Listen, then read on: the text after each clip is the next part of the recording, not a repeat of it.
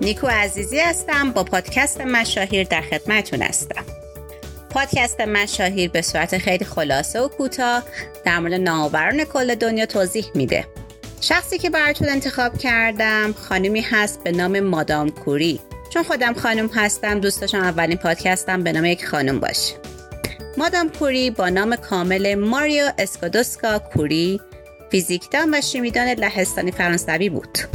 اون در ورشو لهستان متولد شد ماری و خواهرانش و تنها برادرشون در یک خانواده برشکسته رشد کردند خانواده که تمام ثروت خودشون را طی اتفاقات مربوط به قیام میهم پرستان لهستان در جریان بازپسگیری استقلال لهستان از دست داده بودند. زمانی که ماری ده سال داشت مادر وی بر اثر سل و بعد از مادر خواهرش بر اثر تیفوس جان باخت. ماری بعد از این حادثه دست از اعتقاد به خدا برداشت. در اون زمان اون به مدرسه شبانه روزی می‌رفت و به خاطر جنسیتش نمی‌تونست در یک مؤسسه آموزش عالی ثبت نام بکنه. به همین دلیل اون و خواهرش به صورت پنهانی وارد دانشگاه Flying شدند. دانشگاهی مخفی در لهستان برای آموزش زنان. اون در اواخر سال 1891 به مقصد فرانسه لهستان رو ترک کرد و برای مطالعه فیزیک، شیمی و ریاضی در دانشگاه ثبت نام کرد. ماری جهت تأمین مخارج دانشگاه معلمی می کرد و بالاخره در سال 1893 موفق به گرفتن مدرک در رشته فیزیک شد و در یک آزمایشگاه مشغول به کار شد. در آن زمان بود که پیر کوری وارد زندگی ماری شد و هر دو شیفته علم فیزیک بودند و همین علاقه مشترک در نهایت به ازدواجشون ختم شد.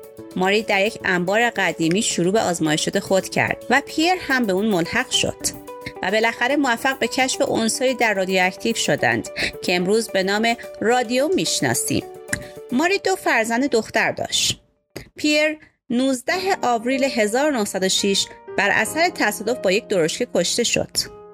ماری بعد از مرگ پیر سخت کوش‌تر از قبل به کار خودش ادامه داد و در جنگ جهانی اول دستگاه تصویربرداری پرتو ایکس برای عمل جراحی سربازان زخمی رو ساخت و اولین مرکز رادیولوژی نظامی در فرانسه را تأسیس کرد. ماری در چهار ژوئیه 1934 در اثر کمخونی که تصور میشه ناشی از کار مداوم با پرتوهای خطرناک رادیواکتیو هست در بیمارستانی در فرانسه درگذشت.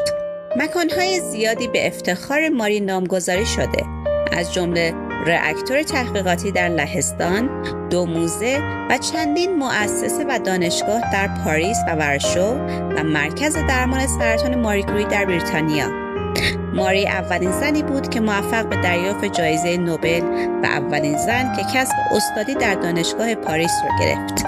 نامش تا ابد جاودان